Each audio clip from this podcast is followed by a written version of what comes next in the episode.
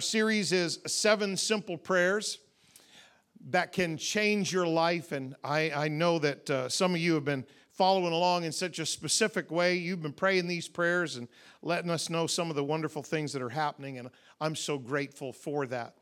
Uh, tonight, uh, we start with our text, Luke chapter 11 and verse 1.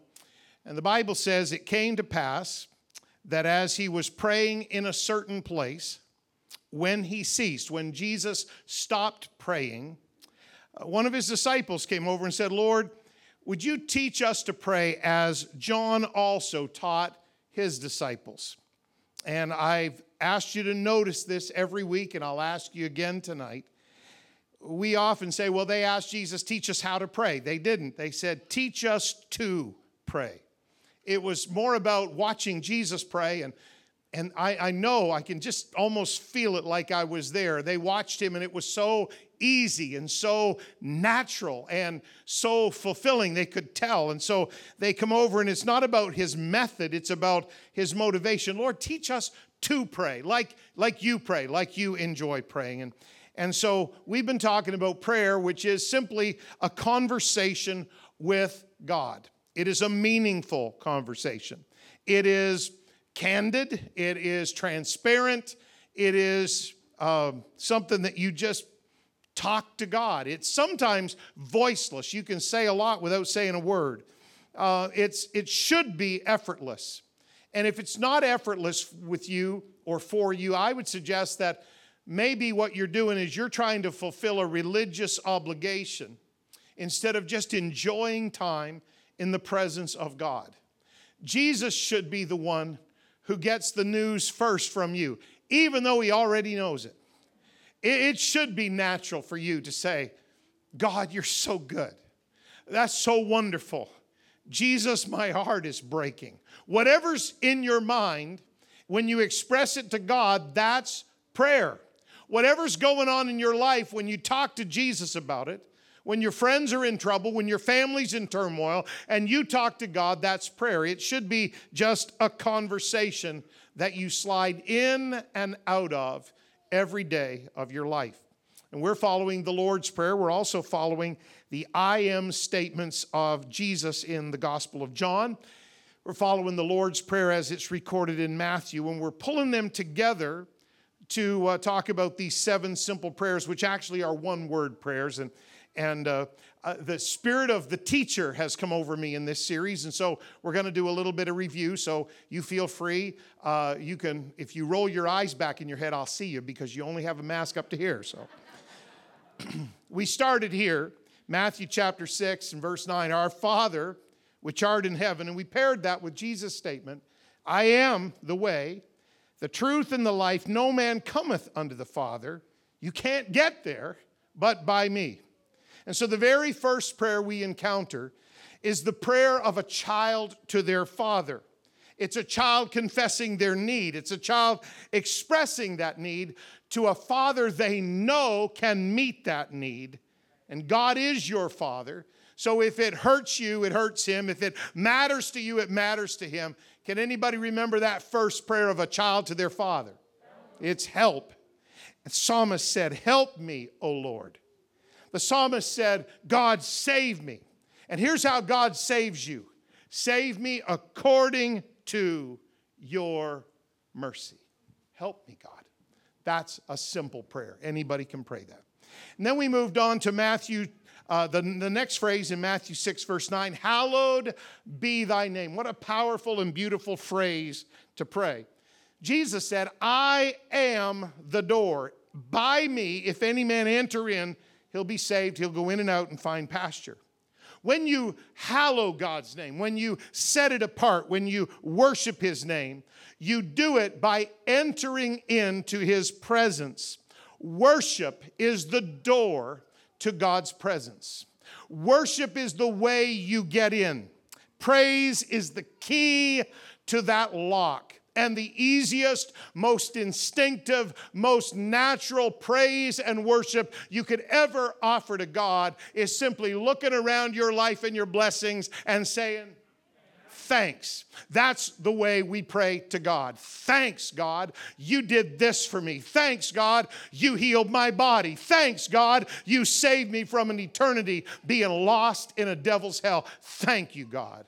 It's such a natural prayer. You should be able to slip into that anytime. And the great thing about saying thanks to God is this verse from the psalmist Enter into his gates with thanksgiving. Saying thanks takes you straight into the middle of the moving, manifest presence of God. So, anytime that we're in God's presence is a good time to lift up your hands and your voice and say thanks. And I think we could take a moment and just do it now and just say, Thank you, God. Thank you for a good day. Thank you for enough health and strength to be here. Thank you, God, for your blessing and your provision in my family. Thank you, God. I had enough food to eat today. Thank you, God. I've got a good life. Thank you, God, for that. I worship you, God. I love you, Jesus. We move from there to the next phrase of the Lord's Prayer, which says, Thy kingdom come, thy will be done in earth as it is in heaven. And we paired that with Jesus' I am statement when he said, I am the light of the world. He that follows me shall not walk in darkness, but shall have in himself the light of life.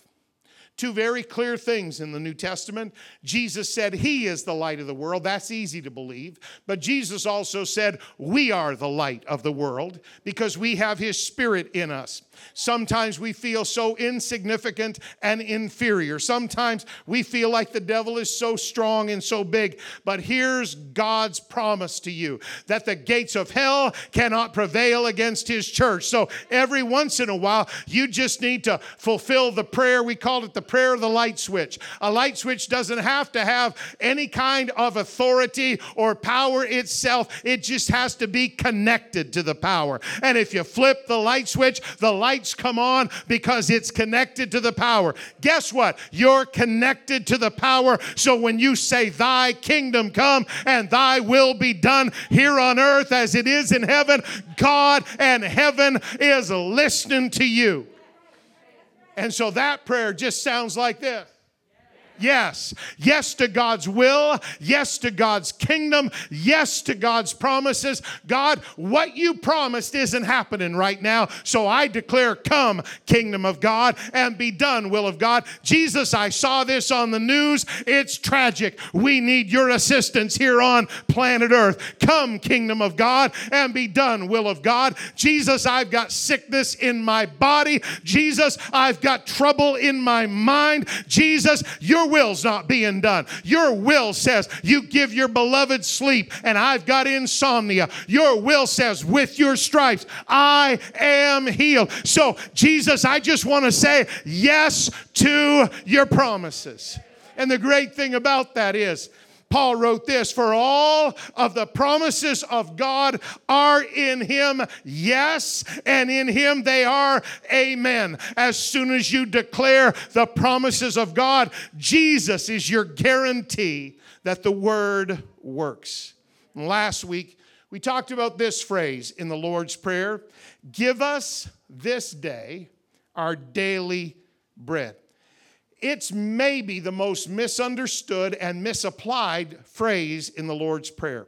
And of course, we paired that with Jesus' statement I am the bread of life. He that cometh unto me shall never hunger. He that believeth on me shall never thirst. And here's the, the application praying for our daily bread is not saying, God, give me what I want. That's not it. Daily bread is God, give me what I need today. But it's even more than that. Praying, give us this day our daily bread, is not saying, God, I want everything on my list. Praying, give us this day our daily bread sounds more like this Jesus, you are at the top of my list.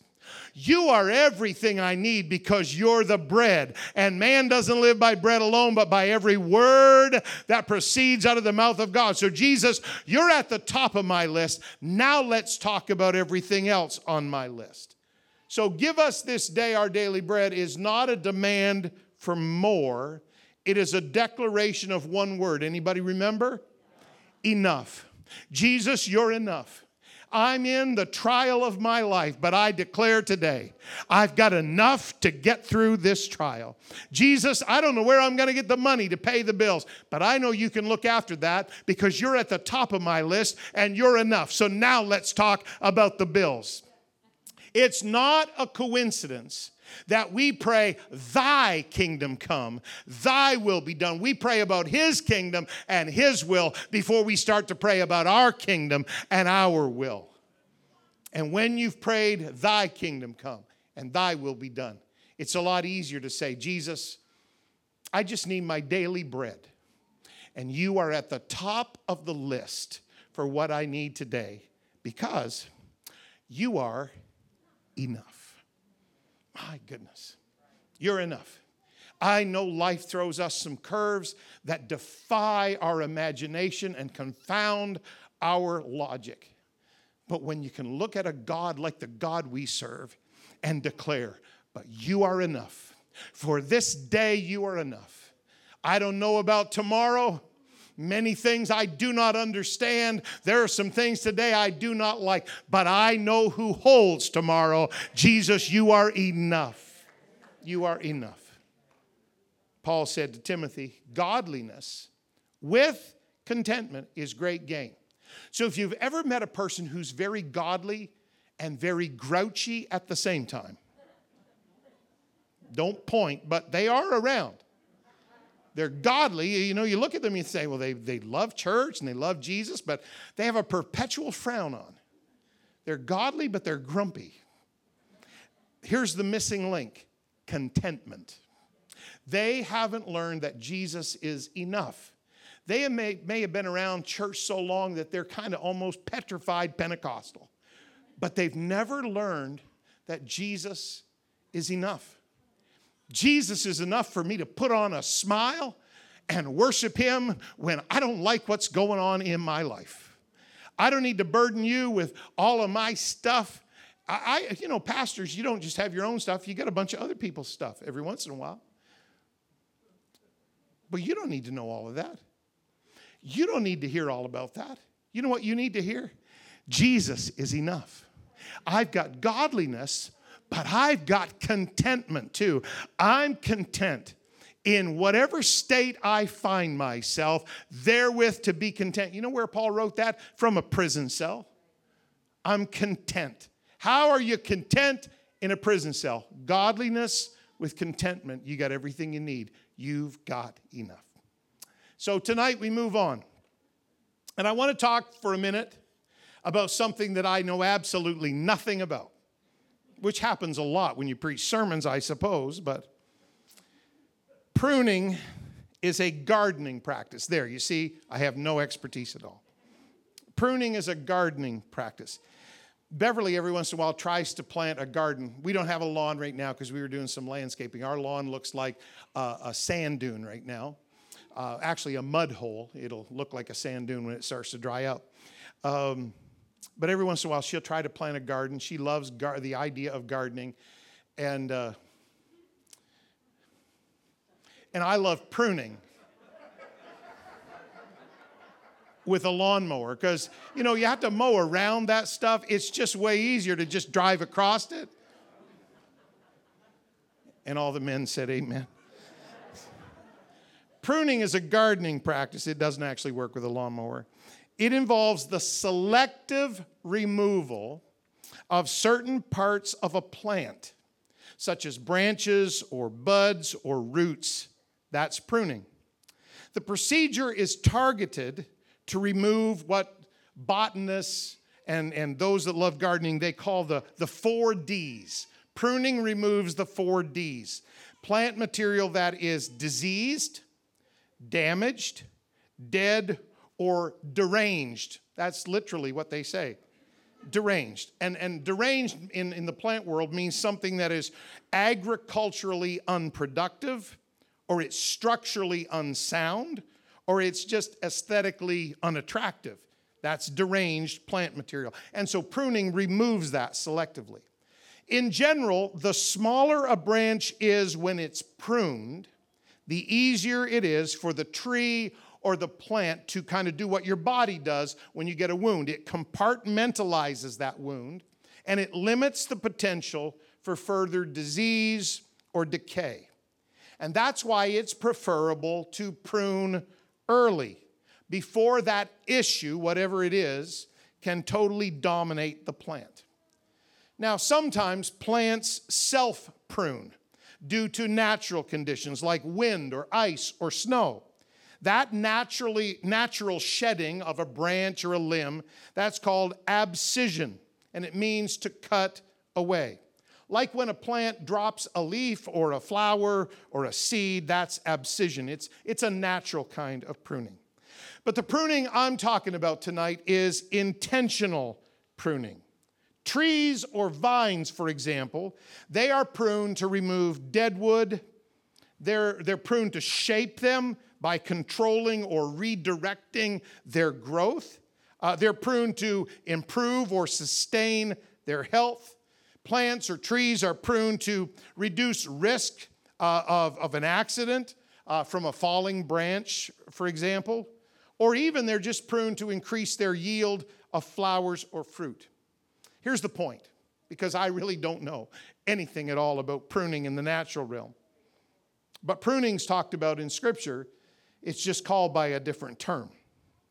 Pruning is never done to hurt the tree or the plant, it's done to help the tree or the plant.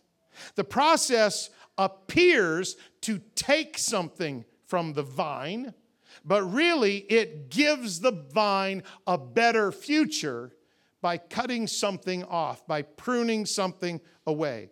And of course, what I want to talk to you about is God's pruning process in your life. God's pruning process allows us to move beyond past sins and attitudes, past hurts and habits and hangups. It allows spiritual deadness and disease and damage to be removed from our lives. It's God's pruning process.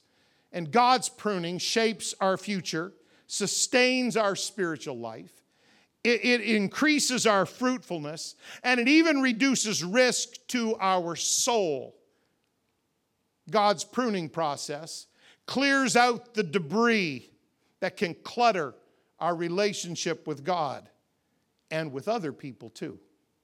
God's pruning process, just like the plant world, it never is designed to hurt us. It's always designed to help us. And yet, many people every day resist the simple prayer that allows God to do this work in their heart. They may attend church, but they resist this simple prayer. And the reason they resist it so much is because God's pruning process appears to take something from us, when really all the time He wants to give us a better future.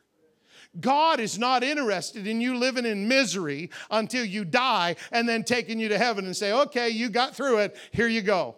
He wants you to have abundant life right here, right now, and then go to heaven for all eternity. We're not supposed to be miserable. We've got Jesus in our lives. And so we move to the next phrase of the Lord's Prayer, which is very familiar, but very difficult. And forgive us our debts as we forgive our debtors. And we pair that phrase with this phrase from Jesus I am the true vine, and my Father is the husbandman. The issue of forgiveness, brothers and sisters, touches each of us every day. Occasionally, it'll be a major crisis that comes in to our lives, and it forces us to choose between forgiving or holding a grudge. It could be anything. It could be an unwanted divorce. It could be an unfair termination from your job. It could be something so serious and so heart wrenching sexual abuse as a child, violence directed at you in your own home. It could be so many things. There are times when God's people go through things that just confound us. How could they be going through that when they love Jesus so much? But here's one I actually think it brings tears to my eyes. How could they be what they are today? Having lived through a hell like they lived through, and yet here they are, devil, with their hands lifted and with their voice raised and with a smile on their face. Obviously, obviously they learned something about forgiveness. But if we could be honest among ourselves tonight, most of the time, the issues we deal with that bring us face to face with forgiveness or holding a grudge are not the big issues of life. It's not those great, big, huge things. Most of the time, it's little issues. Remember when we studied the Song of Solomon, the little foxes that spoil the vines, they hurt our lives. You're overlooked by one of your friends. Um, you have a fight with your spouse. Never happens in Pentecostal churches. You, you, you hear a conversation or you overhear a conversation and, and there's something that somebody says and, and that imagined insult, they may not have even intended anything, but you think they did and you hold it in your heart. Do you know things can grow out of control in the confines of your heart till they dominate your mind and control your life? And it all happens when you let something get in your heart.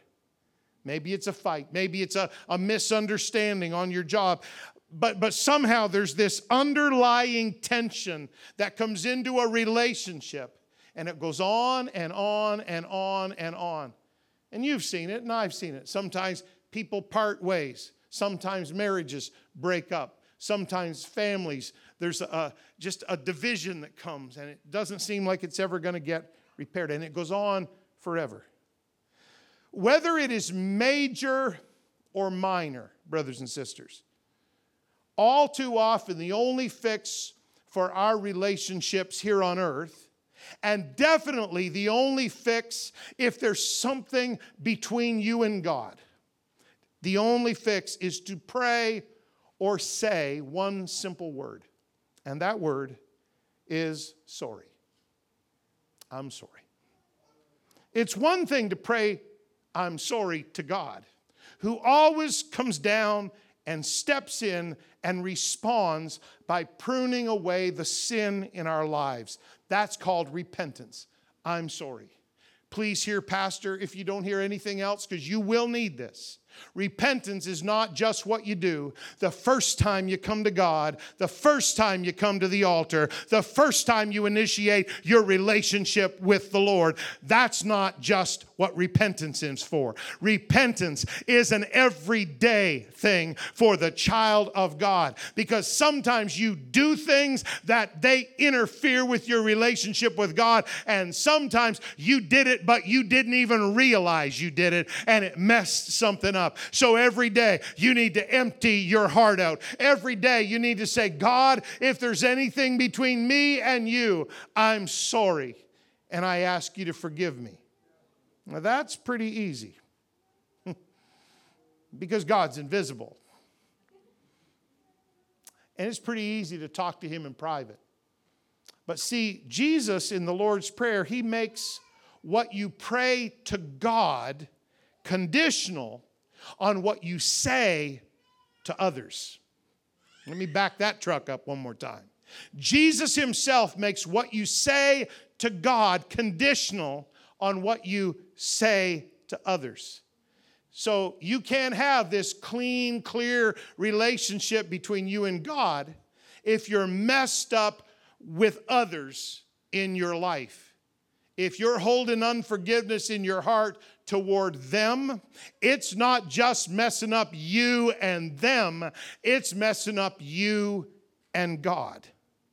And the problem is that sometimes other people, you know, you look at them and they look pretty normal, but they are weird. and they do something that hurts you. And then they just walk on like they didn't do anything wrong. And they are unaware or they're unwilling or maybe they're even unable to help you repair the damage that they caused you. And here you are hurting, and they're over in the other corner smiling. And every time they smile or laugh, it just cuts like a knife. You'd like to go over there and give, you, give them a piece of your mind. Be careful passing out pieces of your mind. You could run out.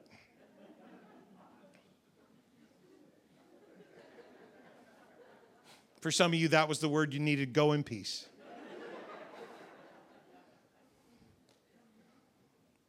That's exactly why one of the most basic hindrances to forgiveness is the fear of further abuse.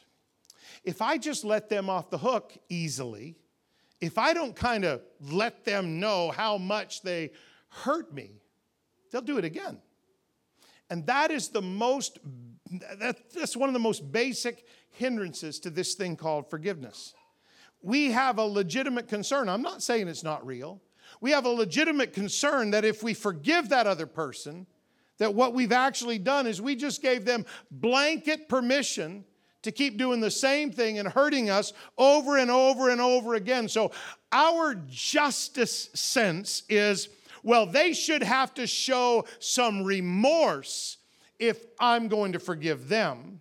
They should have to acknowledge that they did wrong if I'm going to let them go. They should have to at least say, I'm sorry too. If I'm supposed to say I'm sorry, then surely the person who wronged me should have to say, I'm sorry. You see the conundrum? It, it's kind of difficult. And that's probably exactly why a guy named Peter walked up to Jesus, his master, and said, Jesus, I got a question. How often do I let my brother hurt me, sin against me, and forgive him? Now, I got a generous offer for you, Jesus. Seven times? And that's Peter's solution. I'm a good guy. I believe in you, Jesus. I follow you. I love you. I've heard you teach about forgiveness. So I'm willing to forgive, but what's the limit? I'm willing to forgive, but let's get real. How many times for the same thing? Don't look at me all religious and Pentecostal and holy, because some of you have thought the same thing about somebody in your home that lives under your roof. How many times do I have to forgive for the same offense? See, Peter believed like you believe that surely there must be some parameters to forgiveness, some limit to forgiveness, if for nothing else, just to keep you from being taken advantage of again in the future. Why would I ever just let them off the hook without first reminding them of their wrong, requiring some sincere, visible remorse up front? and demanding some restitution in the future for what they did. You better never do that again. Isn't there something fundamentally unfair in forgiving others when they haven't even bothered to say sorry to you? Or even worse, they haven't even noticed that they hurt you. You're crying and they're off having a good time. So, Last week we talked about um, give us this day our daily bread. That's maybe one of the most misapplied parts of the Lord's Prayer. Uh, this week it didn't get better, it got worse. Forgive us our debts as we forgive our debtors. This is, with no doubt, the most difficult part of the Lord's Prayer. Now, Jesus, being Jesus, he didn't argue with Peter. He just answered Peter's question by making an astounding statement, and then he segued into one of his amazing stories. So here we go. Here's Jesus' answer Jesus said to Peter, I say not unto thee unto seven times, but Peter, here's what you should do until 70 times seven. Now, some Bible translations say it exactly like that. That's the King James Version, 70 times 7. If you've got a, a new uh, modern translation, uh, I think the uh, New Living Translation does this, it'll say 77 times. So it's like, oh my goodness, we found an error in the Bible. No, you didn't. 70 times 7, we think, well, that's uh, 490. And then some translations say 77, but it's not an error.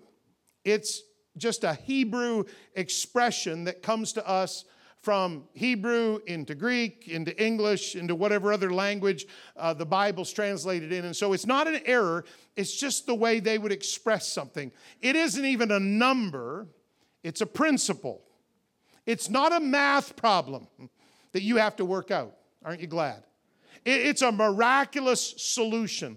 This is what Jesus is actually saying when he says 70 times 7 or 77 or however they want to translate that into English. What he's actually saying is, Peter, thank you for seven times. That's pretty generous.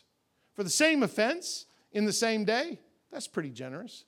But Jesus said, Peter, no, what I'm saying is, you forgive as many times as it takes until this issue is pruned out of your life.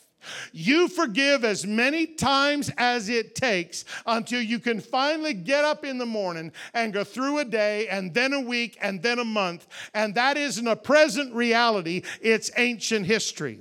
If you're struggling with something tonight, I have good news for you. If you will follow Jesus' principle of forgiveness, there will come a day. I say it to you in Jesus' name. There will come a day when you'll be able to look back down the road at what somebody did to you, and it'll be a distant, dusty memory, and that's all it will be. It will inform you, but it will not imprison you. It will be something that's part of your past, but by the grace of God, it will not be part of your present. That's God's pruning process. He's not trying to take something away from you, He's trying to give you something by cutting that away from your life. And that's why Jesus said, 70 times 7, Peter. You forgive as many times as it takes. The reason people don't do that is because it takes more times up front. It's kind of, you know, it, it, it may take a lot of times forgiving up front, but I promise you, if you'll do it from your heart, obeying the word of God, it will become less and less. Not only less and less times that you have to forgive, but, but less and less times that you think about it.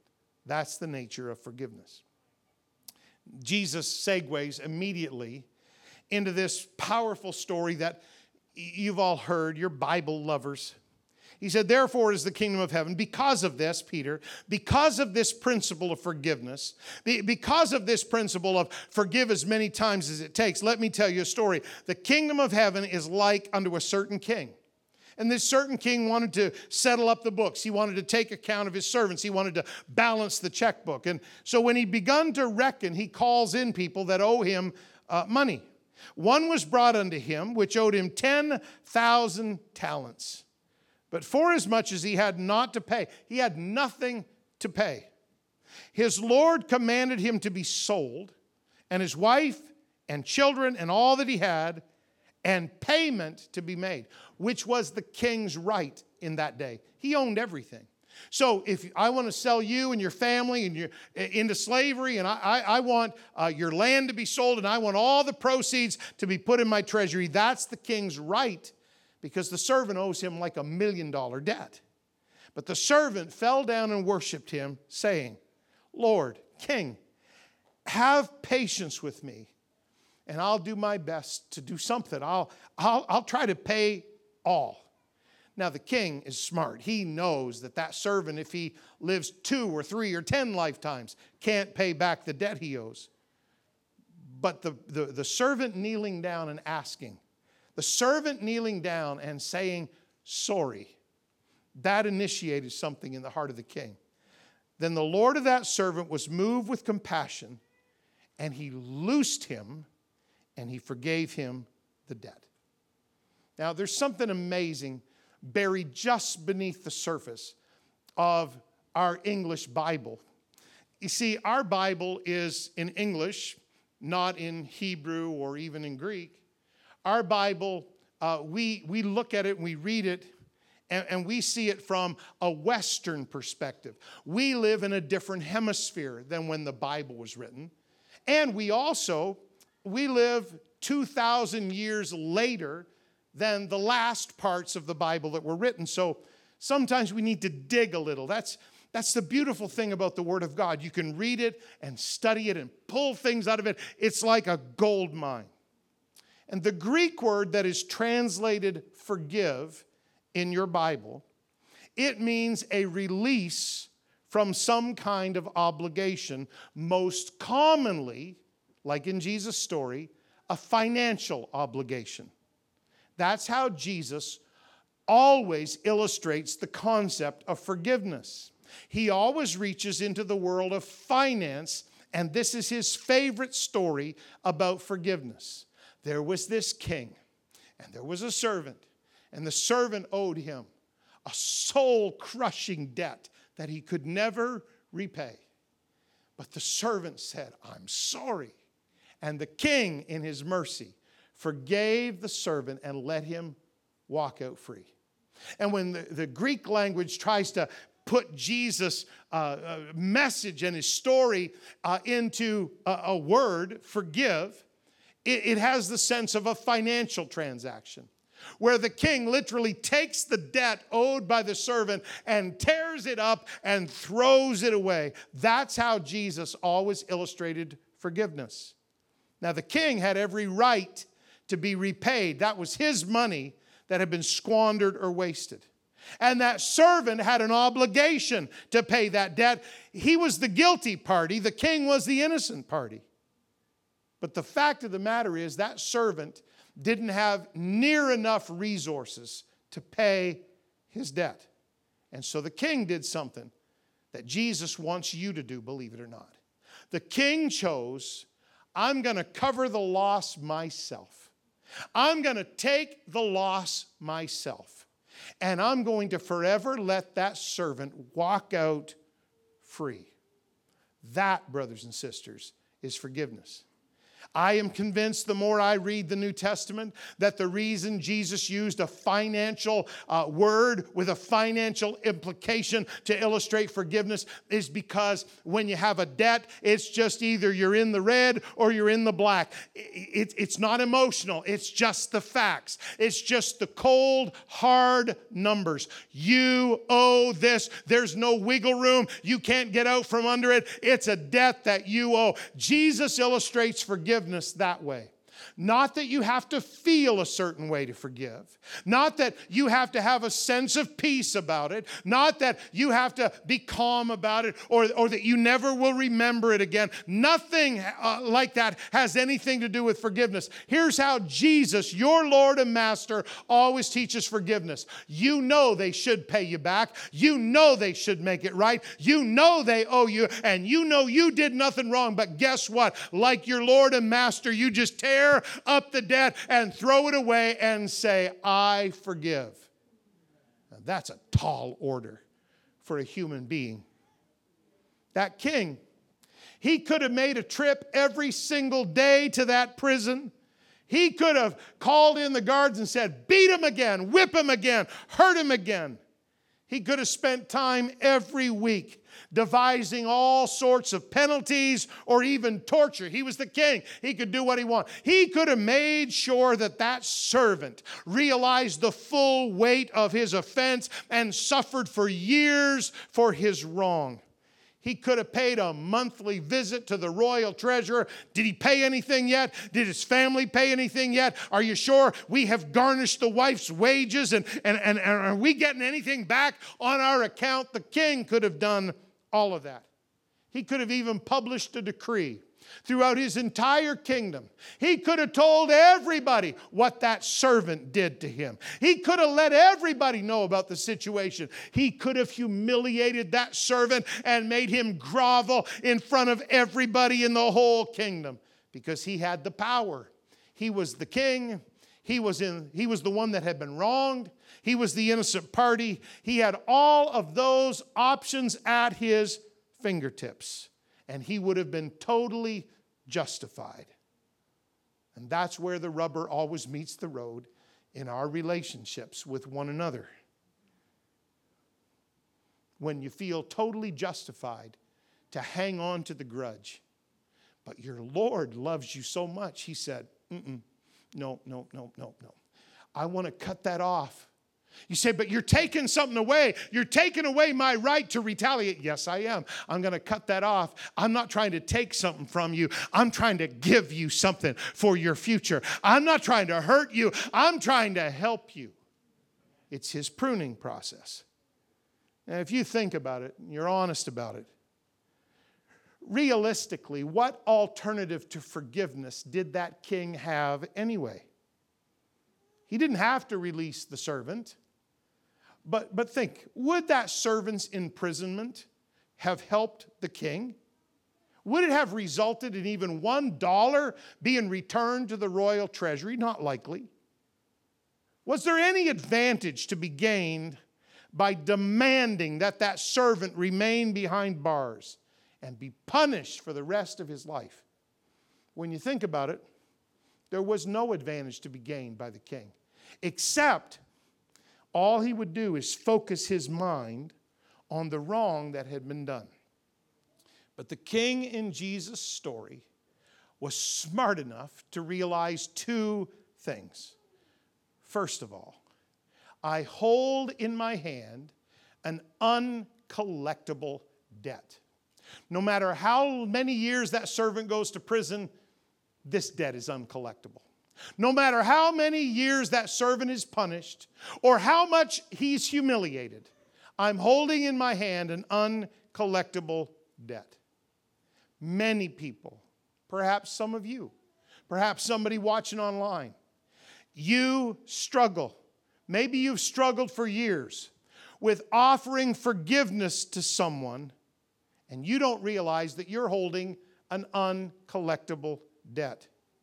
You mistakenly believe that there's some payment, some penalty that you can extract from your offender that will compensate for your loss and make you feel better. And you want justice. That's what you want because your sense of fairness has been injured. But the truth is, brothers and sisters, let's be real. Very few people would ever have the resources to pay you back for the hurts you've experienced, even at their hands. What could they do? So they talked about you five years ago, and it hurt you. And somebody else heard that and carried it and spread it, and you feel embarrassed and humiliated, and it wasn't even true, but they did it against you. Realistically, how could they pay you back for that? You really want them to go around to every person they talk to and every person that person talked to and bring it all up again and dredge it all up again in some misguided attempt to say, I'm sorry? You really want that? That just resurfaces the hurt all over again. We say this to couples so often because you know our, our, our world they, they pollute us with ideas that you can fall out of love you can't fall out of love any more than you can fall into love. You can take that one to the bank. Oh, we fell in love. If you did it right, you fell in like first. And then you worked on love, and you're still working on it if you're married to them. Because love is not a feeling, love is a choice. And in the very same way, forgiveness is not a feeling, forgiveness is a choice. Many people struggle with forgiveness. They have no idea that what they're holding in their hand, what they're chained, what's chained up in their heart, and they want repayment and they want justice and they want fairness. They have no idea. They are holding an uncollectible debt. There's no doubt in a congregation our size that there have been people who they were violated in some way when they were little children. And they bear the scars to this day. And we don't say stuff like that very often because we know that just mentioning that brings back sights and sounds and experiences and torment to their mind. So we don't refer to that all the time. But it's true. And it happens. And yes, even in Fredericton, New Brunswick, Canada, that happens. But please hear me. For some of you, that person, they're distant from you. What could they ever do to pay you back for that terrible thing they did to you? And for some of you, they're not even on this planet anymore. They died, but you're still tied up in your heart because of what they did. So now it's not hurting them, it's hurting you. Jesus doesn't tell you to forgive them so they get off the hook. He tells you to forgive them so you can get off the hook. His pruning process feels like it's taking something from you, but really, it's giving something to you. Very few people on this planet actually have the resources to pay for their offenses. And it happens with couples. They don't fall out of love, they fall out of forgiveness. They start racking up the, the account. You did this, you said this. And if they ever do have a tense moment or a tough conversation, some couples reach back years in their relationship and bring up stuff. If you're doing that, stop it in Jesus' name. You are poisoning your relationship. You are hurting your marriage. You are uh, injuring your family. Some people, they do it all the time. They can't ever talk about the issue today because they can't resist the temptation to go back five years ago, 10 years ago, 20 years ago, and dredge something up that they still feel in their heart against somebody. And sometimes it's not couples, it's friends, it's people you know. The king was smart enough to know that he was holding an uncollectible debt in his hand. And the only option is to tear it up and move on. I say to you in Jesus' name, sometimes the only option to free your mind and your heart is tear it up and move on. You say, but I can't forget. Jesus didn't ask you to forget. But I don't have peace. He never asked you to have peace about forgiving somebody but, but I don't feel good about it. He never asked you to feel good. That's why he used a word that was tied to the world of finance. It's just black and white, it's just numbers in columns. It just makes sense. You're never going to get repaid. So the best thing you can do for your life is tear it up and walk on, tear it up and move on, tear it up and get beyond it. That, brothers and sisters, is forgiveness. Not what you feel. That has nothing to do with forgiveness. And if you'll do what Jesus said, and you'll do it in Jesus' name, Jesus will help you move beyond what is tormenting you. Sometimes you have to say, but wait a minute, Pastor, I'm the innocent one here. Wait a minute, they did it to me. Sometimes you have to say, I'm sorry it happened, but I'm moving on. I'm sorry it happened, but I'm moving on. That king was smart enough to realize two things. Number one, I'm holding an uncollectible debt. And number two, wait a minute. There's a servant in the debtor's prison. He owes me. I can put him there, I can keep him there, I can torture him and humiliate him there. But wait a minute. I'm a king. I've got a kingdom to run here. The last thing I need as a king is to be fixated on some old debt from years ago from some little guy that couldn't pay me back if he lived 10 lifetimes. Why would I fixate on that when I've got a king kingdom to run? I'm a king. I, have got responsibilities. Sometimes the only sensible option is to cut your losses instead of being preoccupied if it hasn't got fixed yet, it's not going to get fixed. Just get it out of your system. I'm sorry it happened and move past it. Every one of us, it's not just you, every one of us are going to have situations arise in life where we are much more concerned about someone's obligation to us than they are concerned about it. They're the one that should be concerned about it. They're the one that should be saying, I'm sorry, but they're not concerned about it in the least and precious godly people spend years letting people live in your brain and take up real estate in your mind and in your memory. And you just need to cut your losses and say, I don't know why they did that, but Jesus, you're enough for me. So I'm just going to say, I'm sorry it happened. And by the grace of God, tomorrow is a new day. And I am not going to be bound by something that happened way off in my past.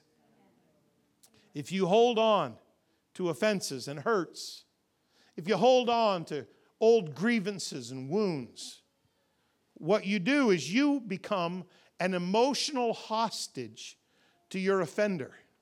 It's especially awful when you see them all the time. They're part of your family, they're part of your church family, they're part of your friend group, they're, they're, they're part of your work environment. It's especially awful when you see them all the time. So you become an emotional hostage in every day that you live. You just get hit again with the whole situation. And you can say, well, they haven't said, I'm sorry yet. But see, Jesus never put the responsibility on them. Do you know what Jesus actually said? I, I, I, didn't put, I looked at it and I had it and then I, I, I but I, I got to say it. Jesus actually said this If you're worshiping, and you're bringing your gift to the altar, you're worshiping in God's presence, and you remember that someone did something against you, well, you make a phone call, you demand they come to the altar. No. He said, You leave your worship, you leave your gift, you leave the altar, you go to them. Wait a minute, they did wrong. No, you go to them because I care about you. You go to them and you make it right, and then you come back and worship. Now, I know that sometimes life is just this way that you can't go and have a conversation with somebody. They may not even be living anymore. But the principle's still the same. Before you come and bring your tainted worship to God, make sure you pray this prayer God, I'm sorry for holding that in my heart. And I'm sorry that happened, but I refuse to be bound by that anymore. that king, he was smart enough to say, I'm a king. I got a kingdom to run. I can't mess with that. Guess what? You are a royal priesthood. you're God's people. You're, you're a chosen generation. You, you are kings and priests unto God. We got a kingdom to build here. We, we've got God's kingdom to be involved in. The last thing we need is a bunch of royal people with royal blood flowing in their veins trying to serve God and being bound by something that happened to them 15 years ago. That's the last thing we need.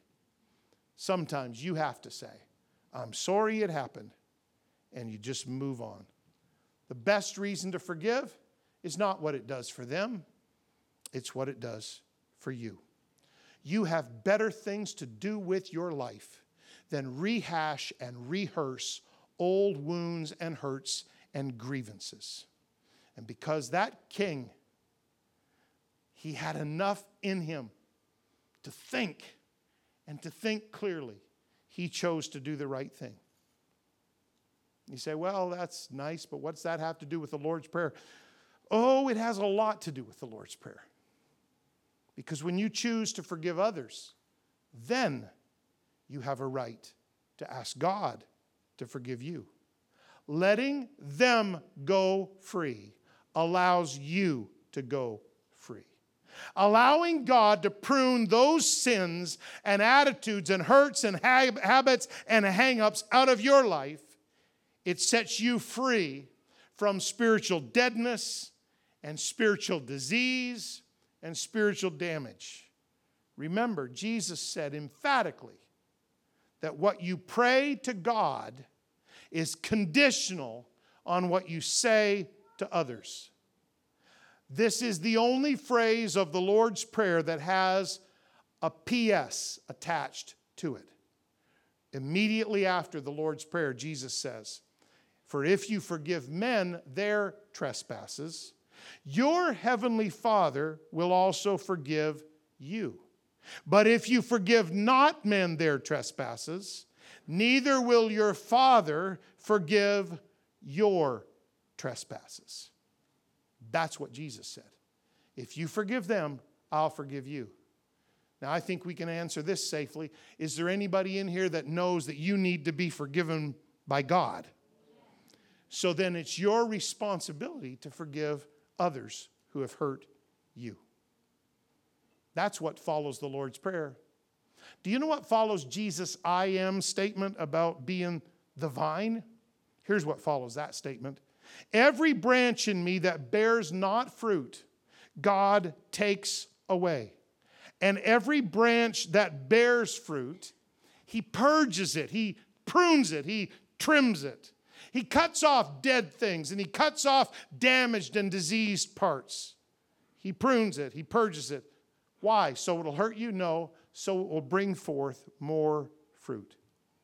Saying sorry shapes your future and sustains your spiritual life and increases your fruitfulness and it reduces the risk to your soul. Saying sorry clears the debris that can clutter our relationship with God and our relationships with others. Saying sorry never hurts you, it always helps you. And yet, many people, even Christian people, resist this simple one word prayer that would allow Jesus to do such a great work in their heart. And you know why they resist it? Because saying sorry appears to take something from you, when all the time saying sorry actually lets Jesus give you a better future. Sorry. It should be common on your lips. It should be a prayer that you regularly pray to Jesus. But that's not enough on this one. Jesus himself added a PS on the end of the Lord's Prayer and said, by the way, that phrase, that clause, that doesn't work unless you forgive others. Because if you won't let others go, and you hold that grievance and that offense in your heart, you've clogged the pathway where I want to move to offer you my forgiveness. Jesus put the postscript there, not me. This clause doesn't work.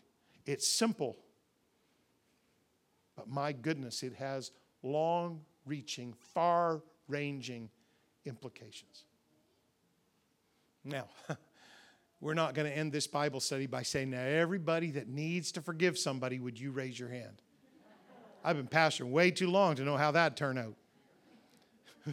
Most people would slink out of the door or not respond. And then there's always perhaps a few people that they just really like drama and trauma, and it could be a big scene. So I'm not going to do either one.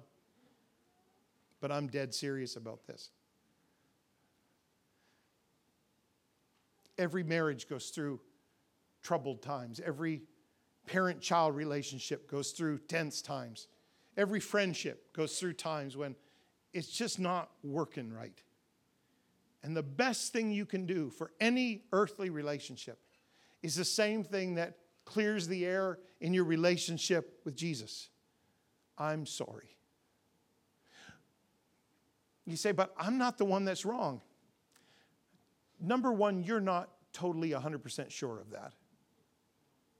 And number two, even if you are the one that's innocent, even if you are the one that was wronged and you're totally free of any guilt, Jesus still said, Before you come and worship me, love that person enough to go and make it right. Don't demand that they give you some great apology. You just go to them and say, I'm really sorry it feels this way, and I'm really sorry for anything that's going on. Please forgive me. You say, I don't want to say, please forgive me. I didn't do anything to them. Jesus told you to. He said, You go say sorry and watch what He will do to heal your heart and your hurts. That's amazing. One last thing, just because I need to. You, you don't apologize to someone, you don't say sorry to someone by saying you. It's not an apology when, when you say, I'm sorry for what you did, and I'm sorry for how you hurt me and you rehearse the whole thing all over again. Are you insane? That's not an apology, that's a rebuke. Don't do that. You just go to them with love and with prayer and say, I'm so sorry this happened, but I really love you and I really need you and I, I don't want this between us. And you say, I'm sorry. You don't mention them. I'm sorry because I want to be clear between me and God, and I want to be clear between me and you because that's how this works. It's a simple prayer, but it will change your life. I promise it will change your life. Would you lift up your hands in the presence of God and would you just begin to worship Jesus in this room?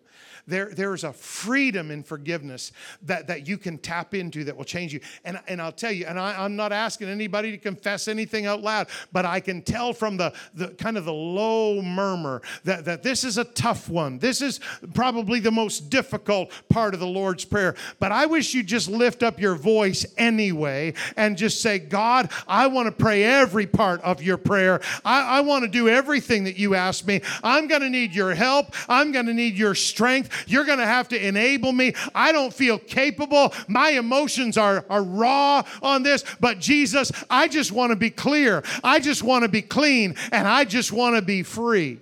Oh, pray, church, for a minute, because there's somebody at home that they were sitting in their house listening to this and they're all alone, but you know that God's talking to you. And if you just let it go and if you just forgive them, Jesus would free you in such a way that it'll give you your joy back and it'll give you your peace back. And so you really need to grapple with this.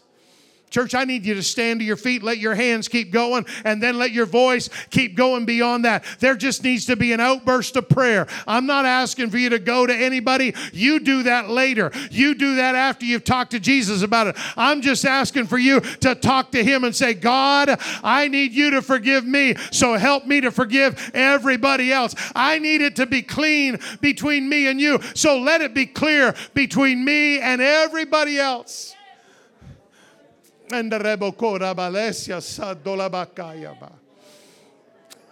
If you're in a bubble with somebody, I want you to take them by the hand right now, and I want you to lift every hand that you can in this building right now.